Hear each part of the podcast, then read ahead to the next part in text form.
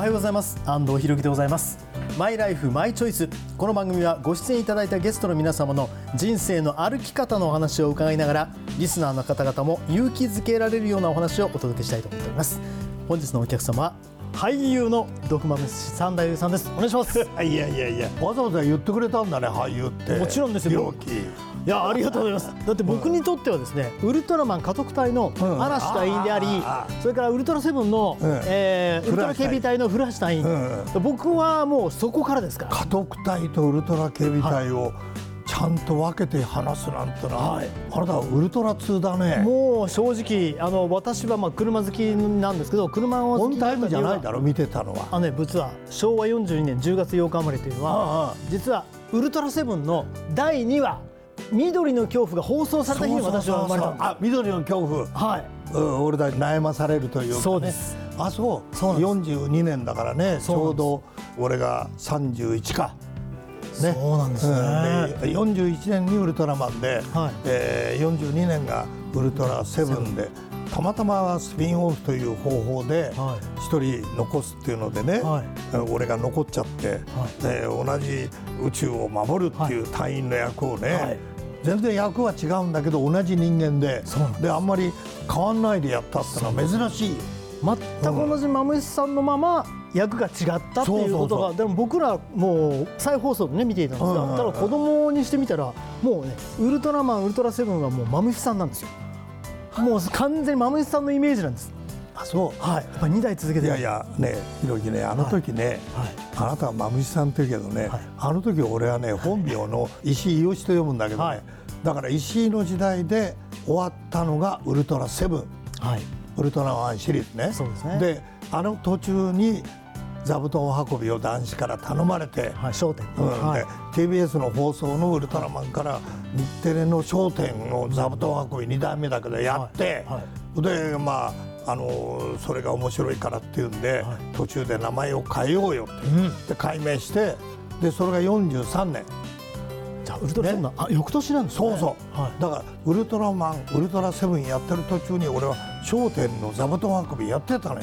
だから座布団運びで男子やなんかみたいな怪獣を相手にしてやってた俺が、TBS 帰ってきて今度本物の怪獣を相手に、はい。ザラガスとかネロンガとかね、はい。はい。やってたわけよ、はい。あの時代はちょうどね、俺のちょうどなんとのターニングポイントの変なだから42年までがはい。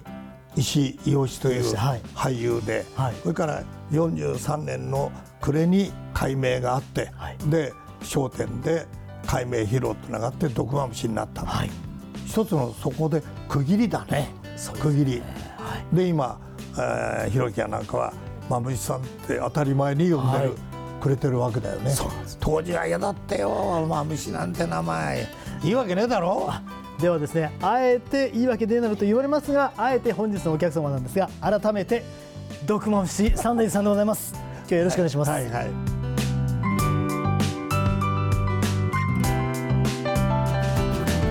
公益財団法人日本尊厳死協会プレゼンツマイライフマイチョイス。この番組は公益財団法人日本尊厳死協会の提供でお送りします。すごく素敵な舞台だったわね。主人公の生き方最後が泣けたわ。あなたの人生という舞台。エンディングを楽しく豊かにしましょう。公益財団法人日本尊厳死協会。詳しくはホームページをご覧ください。この映画ハッピーエンドでよかったわね主人公の生き方素敵だよね。あなたの人生はあなたが主人公。ハッピーエンドのために。公益財団法人日本尊厳死協会。詳しくはホームページをご覧ください。改めまして本日のお客様毒まむしサンダユーさんです。よろしくお願いいたします、はい。もう今ジャケットにまむしと書かれてますね、毒まむしちゃんと。ああもう今はじゃあ誇りを持ってうんお名前とねおで付き合いこの下に G ってあるのは、はい。これはまあジャイアンツファンだから G なんだけどね。あそうなんですか。頑張ってほしいよね。あ、うんジャイアンツファンの G をねそうそう。こう脱ぐんですか？青田川上千葉の時代から、はい。水原さんの時代からのジャイアンツファンだからね。でもそんなあのいわゆる、えー、伊予少年が、うんうん。その俳優を始められた、なんかきっかけはあったんですか？それはねはい。昭和23年。はい俺が中学1年金谷奈良岡に下谷中学っていうね中学校へ子供たちを募集しに来たのよ。はいはい。要するに戦後だから不老児がたくさん何十万って全国にいるわけ。戦後そうですね。その不老児を自分の名前も分かんない子ですよ3つか5つの時に戦災孤児になっちゃうそれで少年を不良化しないように教育しましょうっていう少年の役を学校に募集に来たのよ。あ、そうなんです。ね。ではい。たまたま応募したやつが俺を連れてったのよ、ん。あの俺は別になりたいわけじゃないから、はい。そしたらそいつが落っこっちゃって、はい。まあ俺が勝って何人か。で全国巡業ですよ。稽古して。子役。その舞台がいろんなところに回るわけですね。創作座っていうね、はいはい。劇団が、はい。ね、大人の劇団なんだけど、あ金のあるかの少年を主役にした、はい。えー村長の役は森重久彌さんがやってた。俺覚えてないんだよ。あ、そうですか。後で森重さんに聞いたら僕はあの時創作座にいたよって、はい。村長のだ覚えてないよ中学一まあもちろんねではいえー四国とか、はい。鳥取とか全国。で学校が休める。はいはい。ね、校長先生は反対したよ、そうですね。ゲーム教育で休む、だから2か月ぐらい休んで、もう全国回るために休んでいくんですか。それでだけど、はい。えー嬉しいことには、昭和23年で、はい。まだ焼け跡があったり、防空壕があったりする時代ね、はい。物がないじゃない、その時に、えー巡業に行くと、ね、3食ついて、はい。ね、それから学校が休めて、はい。で1日100円。はい。昭和23年はラーメンが15円か20円だよ。はい。その時に1日100円もらって、終わった時には2,000円ぐらい俺うんうちに持って帰ってきた覚えがあるんだから、親孝行だよね。親孝行ですね。だからその時にあの少年の役で、ね、やった。だってボロを着てても自分の家から行った衣装でそのまま舞台出てもおかしくないような格好なんだから、はいはい。着るもんだって本当に粗末なもん。ね。それで帰ってきたら、もう人気者よ。はい。学校では。そうでしょうね。うん、それでその後、えーいろいろと東宝の映画にまだテレビがない時代だからね、東宝の映画に出たり劇団に、こここけし座という劇団入ったりね、それであのラジオをやったり。NHK のラジオよ、はい。NHK だから内幸町にあって、はい。新橋から歩いて、はね、内幸町に行って学校放送なんて生放送、はい。ラジオ。はい。俺生放送でね、はい。中村芽衣子さんも出てる。中村うん出てた時もありましたそれでねお母さん風邪なんだけど寒暖計どこにあるっていうふう、ね、はい。寒暖計じゃないんだよ。体温体温計なんだ、はい。はい。だけど生放送で間違えちゃった。はい。はい。そ。したら鈴木光恵さんっていうね、はい。お母さん役の人が「週一違うでしょ？それは体温計でしょ」なんてね、あアドリブで。ね。うんはい。返して。はい。言ってくれたり、はい。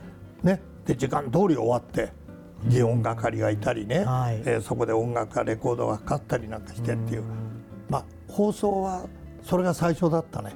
それから民間放送がバラバラバラバラでき始めたけどね。はい。でももうねそれこそちょっと時代飛びますけどもウルトラマンの俳優のね、生活もあって さらに『笑点』もあって、その『笑点』という意味ではどういうようなきっかけでいやだからね、はい。男子がね、えーお前役者はね、まあ、あんまり見込みないよって言うんだよね、はいウルトラマンだってね、すぐ終わっちゃうんだからあんなものは、はい。だからそれは間違いだったね。今でも人気があるっていうのは。いやずっとです。あいつがミスったねそれはね。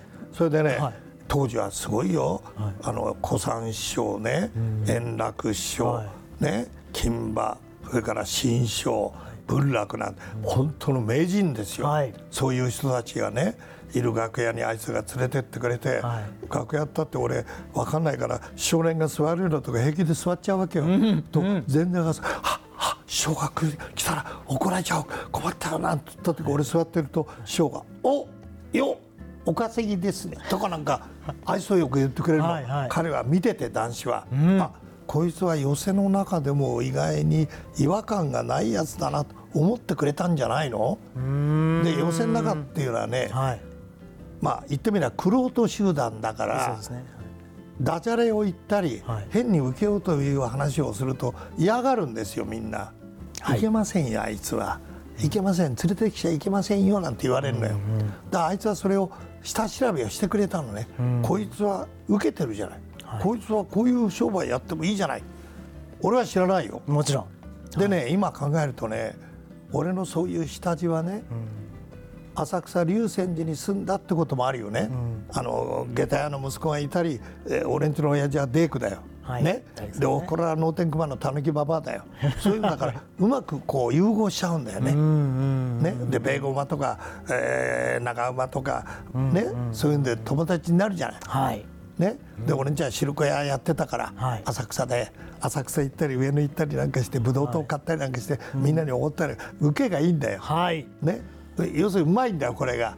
下町の子ってこれうまいんだよ。だからもう人間力ですよね。もう人間としての力がもう備わってるっていうのがあるかもしれ人ないね。間パワーだね。はい。だからそれが朝のラジオやなんかに向いてるっていうのを男子が見抜いたんじゃないの？でそれがもう今50年以上続いているミュージックプレゼントの69年からですよ。あの番組。うん。1960 69年から、うんうん、俺がいえー33の時に、はい。昭和44年からラジオが始まって、はい。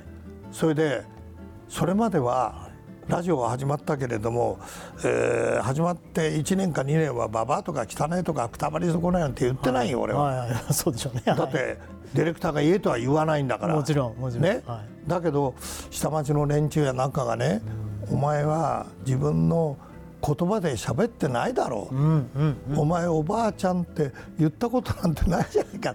たぬきばばとかねって言ってるのがね、はい。なんであんな喋り方してるのかとかっていうふうに言われたこともあるし、おふくろが死んじゃった時におふくろが死んだ年と同じばばあが元気なのがいて、おふくろ死んだけどこのばばあ元気だなっつったのがばばあの始まりだとも言われるんだよね。はい、最初のきっかけ、うん。はい。であのねはっきり言ってね、ババアと言ってクビになったらなってもいいと思ったの。うんうん、でもう TBS へババアって言ったら、はい。抗議の山だよ。馬に食わせるほど来たよ。最初からね、最初はだけど、はい。中にはババアという言って胸がスッとしたとか、あのーよく言ってくれたっていうのもあって、うん、だから今でも思うんだけども、その時のディレクターとかそれからスポンサーとか、あの周りの連中がよく俺を守ってくれたね、うん、うん、うん。だから今でも続いてんのかね。まあ、そういう、まあ、時代のね、こともあると思いますけど。まあね、アナウンサーとして、はいああいうふうにやれなんて言われないだろうもちろん言われないですね。はい。え？俺は別に受けようと思ってババアとかくたばりせこないとか、賞味期限切れてるって言ったわけじゃないんだよ。はい、はい、はい。ね、ただ俺が言って許されてきたのは、俺の知性と美貌だよ。美貌ですか？ごめんなさい、そこちょっと予想外だったんで、あれなんです。あ、美貌もね、もちろん。リアクションがわざとらしいな、おい。ややもちろんですよ、もう美貌もね。あの、本当に今試されてるなと思ってますけど、アナウンサーとして。うん、それは俺もね、はい。もう60超えたから。いやはい。ごめんなさい、六十、あ、まあ、そう、まあ、間違いないです。はい。間違いないだろ。間違いないです。30も超えたんだよ、はい。ね、で、えー、30と50を足して7足せやいいんだけど、ね。はいはいやだけど要するに、えーやっぱり年取れば、ね、腹も出てくる視野も出てくるシミも出てくるから言葉遣いもポンポンって出ない、ね、それから滑舌も悪くなるってあるよねいろいろはいと、もちろんです。洋食は衰えるよ、はい。ね、和食になるよね、ね そういうそっちの和食ね。はいはい。ね。だからそういう意味で、あだけどいい年の取り方をすればいいのよ、シワが増えたっていいよ。白髪になったっていいハゲたっていいよ、はい。でもその年輪を感じさせる俺はいい年寄りになりたいなと思ってんだよ、で、なったわけですね。なってるかどうか。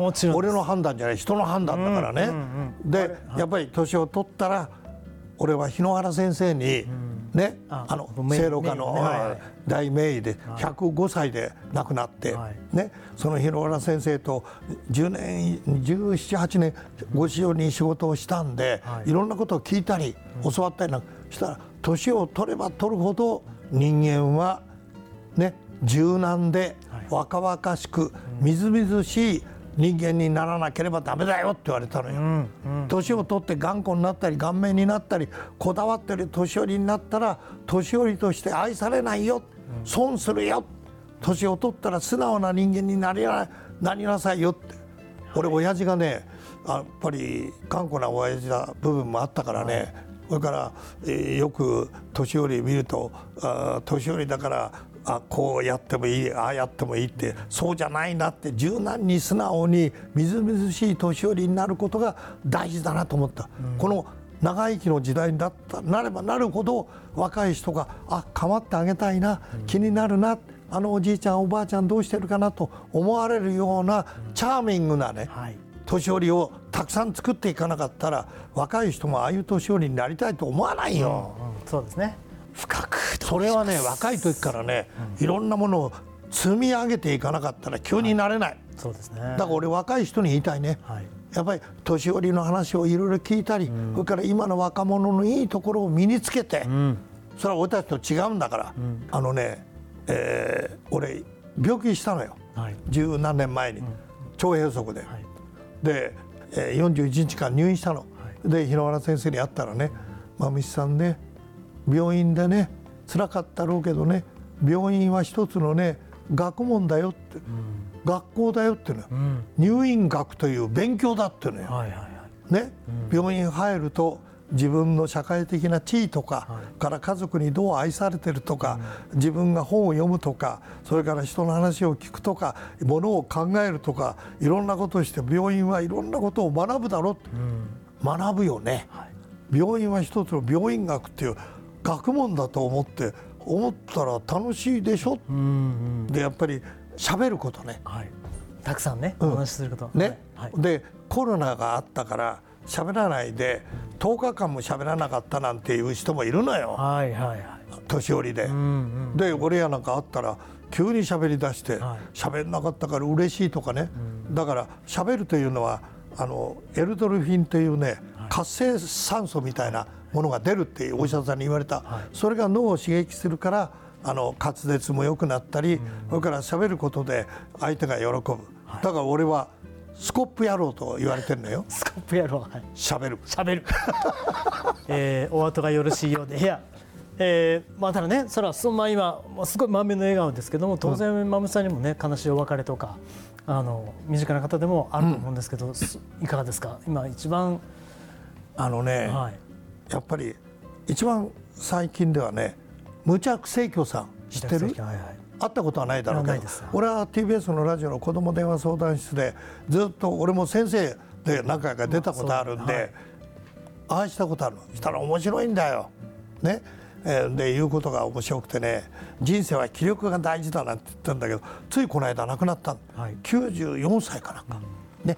まあ大往生ですね、はいはい。あの山指工学校の、えー先生もやってた、ねえー文化人の方ですけれどもそれでねその先生に言われたことでねこそこそするんじゃないよ、こそこそこそこそ悪いことしちゃダメだよ、はい。堂々とやりなさい、はい。それをよく言ってたね、うんこそこそするんじゃないよなんてのは。すごく耳に残ってんね、うん。なんか実感として思いますね、うん。それから近井真介さんもこの間亡くなった、あの1年ちょっと。サザエさんのマスオさんのね声優さんはいで俺のスタジオの受けをやってくれて、はい。であの方も正義感でね、ん。間違ったことは大嫌いだったね、だけどね、えーちょっと具合悪くなってね、そしたらね車の免許ねやめろって家族に言われて、はいはい。お家で最後までいたのね、最後の最後は病院に行ったけどね、はい。お家にしたら息子やなんかにやめろって言われて、したらね車をね免許取り上げられたのはししょうがないと思うけど自転車も取り上げられちゃったってんでね自転車で近所行くのが楽しみだったんだけどお父さん危ないから自転車もやめなさいって言って自転車も取り上げられちゃったって俺が電話するとねし小さい自転車も取り上げられちゃった。まだ耳に残ってるね俺。ね。うん。それから俺落語家と付き合いはい。多いよね。はい。えー先代の今息子は古参になってるんだけど、先代の5代目の古参師匠、はい。ね、あの方が亡くなる前に「何が食べたいですか?」って聞いたら特上の寿司が食いて、え。もう食えるような、ねはい。状態じゃないのにと、特上の寿司を取ったら特上の寿司ペロッと一人前食べて、はいはい。ね、はいで明くる日亡くなった。ね、これはやっぱりある意味では親孝行だね。そうですね。だから近石さんのねその息子さんたちに言うのも分かる、車の免許やめなさい、はい。自転車も取り上げたっていうのはいいかもしれないけれどもやっぱり年を取って何もかも取り上げまあ俺は歩けるから今ね、こうやってこんな格好してくるんだけれども、はい。年を取ったらやっぱり好きなことね、はい。うん、そうですね。でやっぱり年を取ったら頑固じゃなく素直な、それからチャーミングな、はい。それから正義感あふれるそして清潔感がある、うん。まあ白髪になったりえーハゲになったら当たり前ですよ、腰が曲がっても、うん。はい。でも清潔感とか正義感。はい間違ってるよとか、あれはダメだよとかっていうことをはっきり言うね、はい。そういうような年寄りになりたい。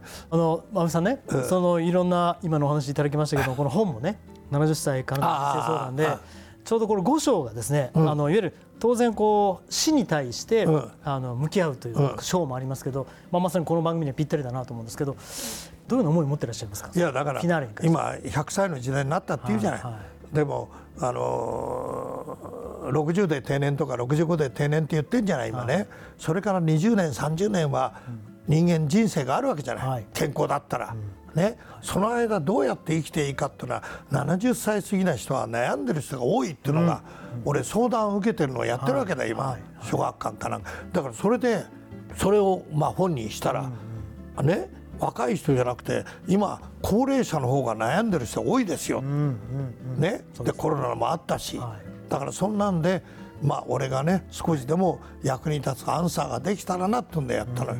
それからあのやっぱり楽しく生きて楽しく死のうってことだよ。そうですね。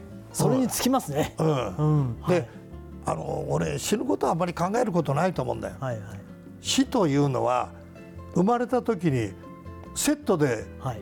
俺についてきちゃってんじゃない？もう0歳の時からもうもうもうセットですもんね。生まれた瞬間からセットね、うん、だって知らない人がないんだから、はいはい。ね、だから生きることを考えた方がいいよ、うんうんうん。楽しく生きる、はい。い、かに今日を楽しく生きる、ね、今日楽しく生きるってことは明日を楽しそうするとそれが過去になるわけじゃない、うん。はいはい。ね、そう過去は楽しい。それが顔に出てくるんだよ、はい。楽しいのが、そうするといい年寄りになれるじゃん、はい。そういう意味でね、はい。年を取ったからあれもしちゃいけないこれもしちゃいけないというのも、はい。俺はあの生きにくいなと思うから自分に合った。はい。それからね利他ですよ利他あのリコじゃなくてリタ。そうそう、はい。要するに人が喜ぶ人が楽しんでくれる人の役に立つということをまあ俺も今日ひろきとはい。話して役に立ったのかな？利他なのかな？だからこれを聞いた人とか、はい。ね見た人やなんかが、あああやって楽しく生きようっていうことがね、はい。利他になったとしたら、俺は生きてる意味があるね。間違いないと思います。あそう。はい。ということで、えー今日のお客様ドコムシスタンドユーさんでした。この後はあなたのマイライフマイチョイスメールや質問にお答えします。マムシさんも最後までお付き合いください。この映画ハッピーエンドでよかったわね。主人公の生き方素敵だよねあなたの人生はあなたが主人公ハッピーエンドのために公益財団法人日本尊厳死協会詳しくはホームページをご覧ください。お父さん私たち本当に素敵な人生を過ごしてきましたね。そうだね。これからももっと自分らしく生きていこうね。はい。これからも。あなたの人生あなたらしく。公益財団法人日本尊厳死協会。詳しくはホームページをご覧ください。あなたのマイライフマイチョイス。ここからは番組や日本尊厳死協会に届いた質問にお答えするコーナーです。え今回は公益財団法人日本尊厳死協会理事長の北村義弘さんにお話を伺います。北村さんよろしくお願いします。よろしくお願いします。さて今回の質問です。多くの方々から同じような質問が届いています。終末期というのはいつからを言うのでしょうか。また終末期になった親などと接するときはどのようにしたらいいのでしょうか。教えてください。さあ北村先生いかがでしょうか？はい、あのこれは非常に難しい問題ですね。あの終末期と言ったりですね、はい、人生の最終段階と言ったりですね、いろんなあの言い方はあるんですけれども、はい、で我々としてはですね、あのまあ病気なりにかかってちょっともう効果的な治療法やケアの方法がなくて。余命っていうんですかね、はい、ある程度カウントダウンが始まった時を、はい、あの終末期と呼ぶことにしています。ですからあの多くはですね進行期のがんになった方などが典型的な例ですけれども、そうするともうあの抗がん剤も効かないし、あるいはあのもう手術で取り除くこともできないので、まあ、余命が区切られてしまった場合はあの、まあ、終末期ということになるわけですね。でこういう方と接する場合はですねご家族あるいはあの友人が、まあ、終末期を迎えた場合はですねあの、まあ、2つ大事なことがあると思うんですね。はい一つはそのことをなかなか分かりづらいんですよね、うんうん、あの自分が終末期でないあるいは余命を区切られたことがない人が、はい、そういう方々のこの気持ちを推し量るっていうのはできるようで実はできないので、はい、ただあのできないということを分かった上ででも常に分かろうとしてあげるんだよ。だから横にずっといるよ寄り添うよっていうまずそういう気持ちを表してあげるということとですから逆に言うと2つ目大事な点はですね穏やかにですねあのそのお友達であったり家族をですねあの、まあ、見守るという姿勢が私は一番いいと思いますね。見守る。すごく素敵な言葉ですね。はい、あなたのマイライフマイチョイス。メールや質問もお待ちしておりますこの番組へのメールは番組のホームページそして日本尊厳死協会のホームページそれぞれでお待ちしております。今日は日本尊厳死協会理事長の北村義弘さんにお話を伺いました。ありがとうございました。ありがとうございました。お父さん私たち本当に素敵な人生を過ごしてきましたね。そうだね。これからももっと自分らしく生きていこうね。はい。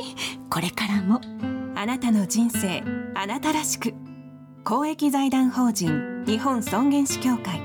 詳しくはホームページをご覧ください。すごく素敵な舞台だったわね。主人公の生き方最後が泣けたわ。あなたの人生という舞台。エンディングを楽しく豊かにしましょう。公益財団法人日本尊厳死協会。詳しくはホームページをご覧ください。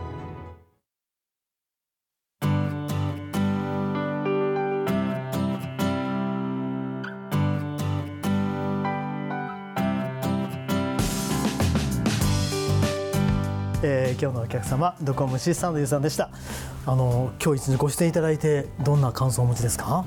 いや人間はね、はい、健康で長生きはね、はい、長くしたいもんだけど病気になるってこともあるけど病気で学ぶこともたくさんあるよ。はい。ね。ねまあ一つ今日楽しく自信を持っていきましょう。はい。ということで改めてお客様俳優の毒まむし三田優さんでした。ありがとうございました。はい。さあこの番組は YouTube でもご覧いただけます。マイライフマイチョイス日本尊厳死協会 TBS で検索してみてください。お相手は安藤裕樹でございました。また来週お会いしましょう。さよなら。